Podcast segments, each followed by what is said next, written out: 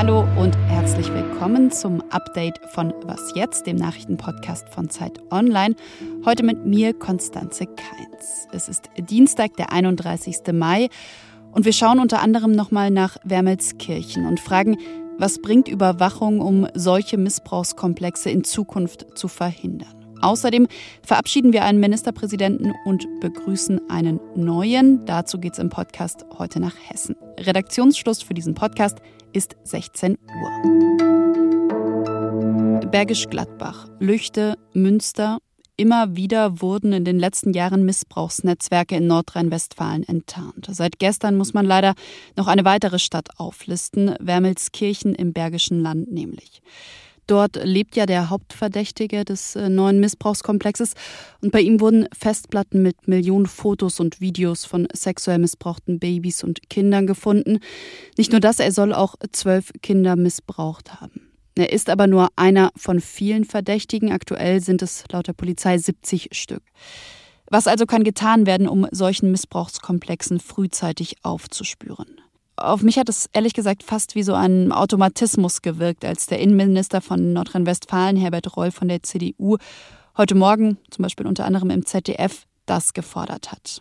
Es muss in dem Recht der Datenspeicherung sich was ändern. Inwiefern es der richtige Weg ist, für Ermittlerinnen und Ermittler jetzt den Datenschutz einfach zu lockern, das weiß der Zeitautor Daniel Moosbrucker. Hallo Daniel. Hallo. Jetzt hat heute Morgen, nachdem gestern eben der Missbrauchskomplex von Wermelskirchen aufgedeckt wurde, der nordrhein-westfälische Innenminister Reul gesagt, ja, es muss sich im Recht der Datenspeicherung unter anderem eben was ändern. Hat er damit recht? Ja, ob er damit recht hat, ist tatsächlich, glaube ich, sehr stark Ansichtssache. Man muss Herbert Reul zu, sicherlich zugutehalten, dass er sich, ich würde so weit gehen, so sehr wie kein anderer Innenminister oder Innenministerin in Deutschland seit Jahren mittlerweile dem Thema Kindesmissbrauch annimmt, natürlich auch aufgeschreckt durch den ersten großen Fall damals in, in Lüchte auf dem, auf dem Campingplatz. Und seitdem ist tatsächlich in NRW viel passiert. Dass Reul jetzt mehr Datenspeicherung, mehr Befugnisse fordert, ist mindestens mal erwartbar, weil das immer kommt. Meine kurze Antwort darauf ist, ähm, Natürlich werden wir, wenn wir, wie es ja auch jetzt in der EU geplant ist, sämtliche Chats der Menschen anlasslos flächendeckend missbrauchen. Natürlich werden wir da mehr finden, als wenn wir das nicht tun. Jetzt hast du die EU schon angesprochen. Was plant die denn mit ihrer sogenannten Chat-Kontrolle? Also der Plan ist der, dass quasi hm, jede Nachricht, bevor du sie abschickst, wird einmal kurz äh, gefiltert und geguckt, okay, sind da die Bilder oder die Videos, die du teilst oder auch die, die Textnachrichten sind die in einem, in irgendeinem Maße gefährdend für Kinder oder bilden die sogar Kindesmissbrauch ab?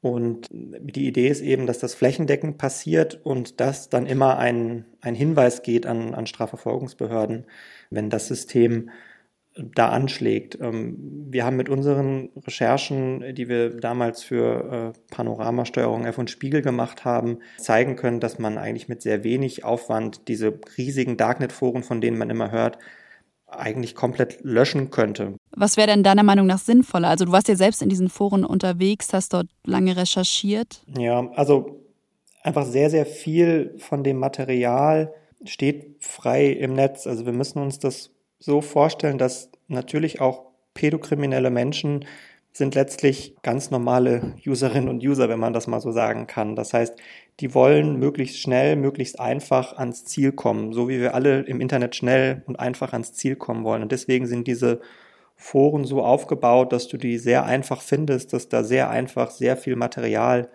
zur Verfügung steht. Und genau dort könntest du eigentlich als Ermittlungsbehörde sehr, sehr einfach reingrätschen und sagen, okay, wenn das hier so einfach zum Download zur Verfügung steht, und zwar eben ähm, nicht gespeichert bei irgendwelchen anonymen Darknet-Hostern, sondern im ganz normalen Internet, dann suchen wir uns diese Links und lassen, lassen die löschen bei den Providern.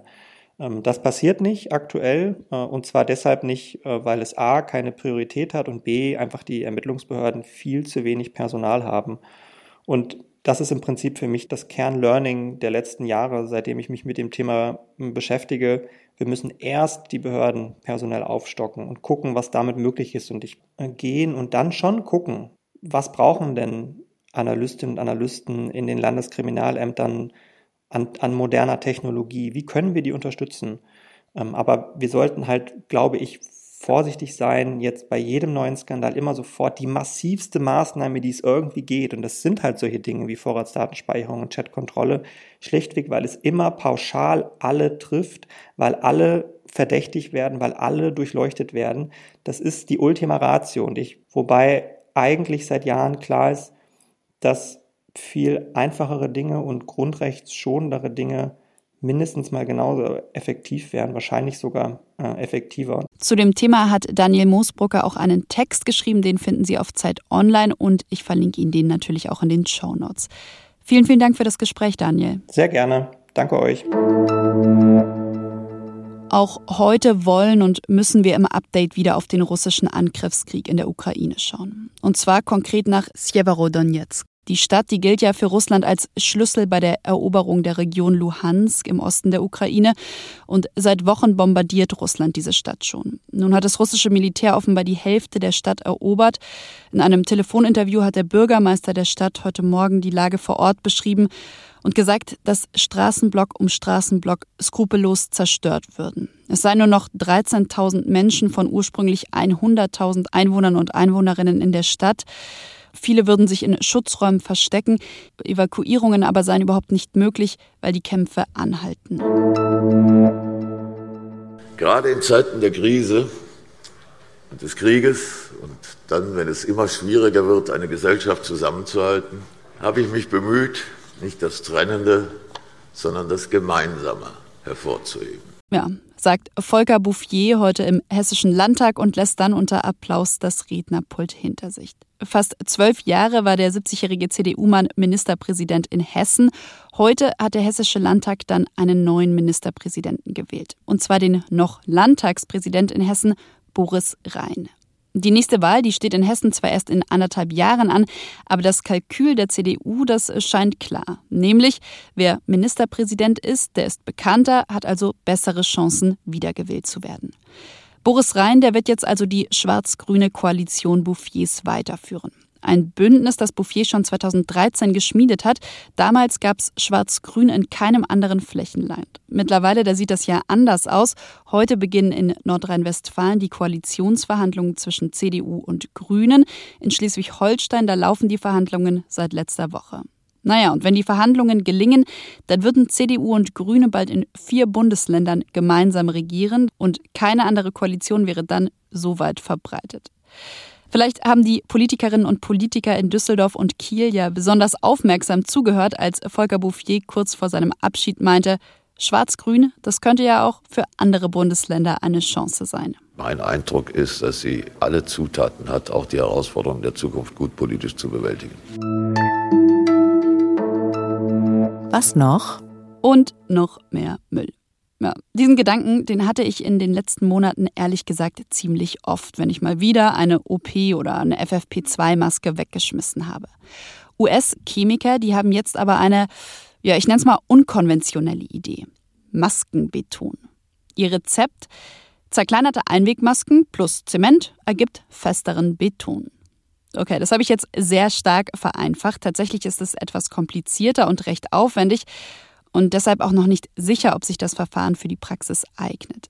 Mal abwarten also, aber an Maskennachschub jedenfalls, da wird es ja leider erstmal nicht fehlen.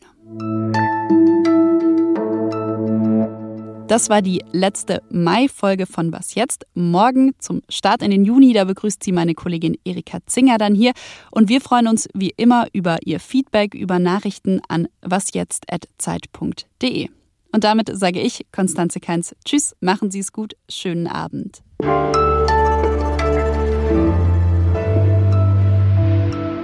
So, keine weitere Frage. Du musst jetzt ja äh, schnell zum Flughafen. Ja, danke. Ähm, aber so ist ja noch alles, alles gut gegangen. Ist ja das Gute an eurem Format, dass es relativ kurz ist.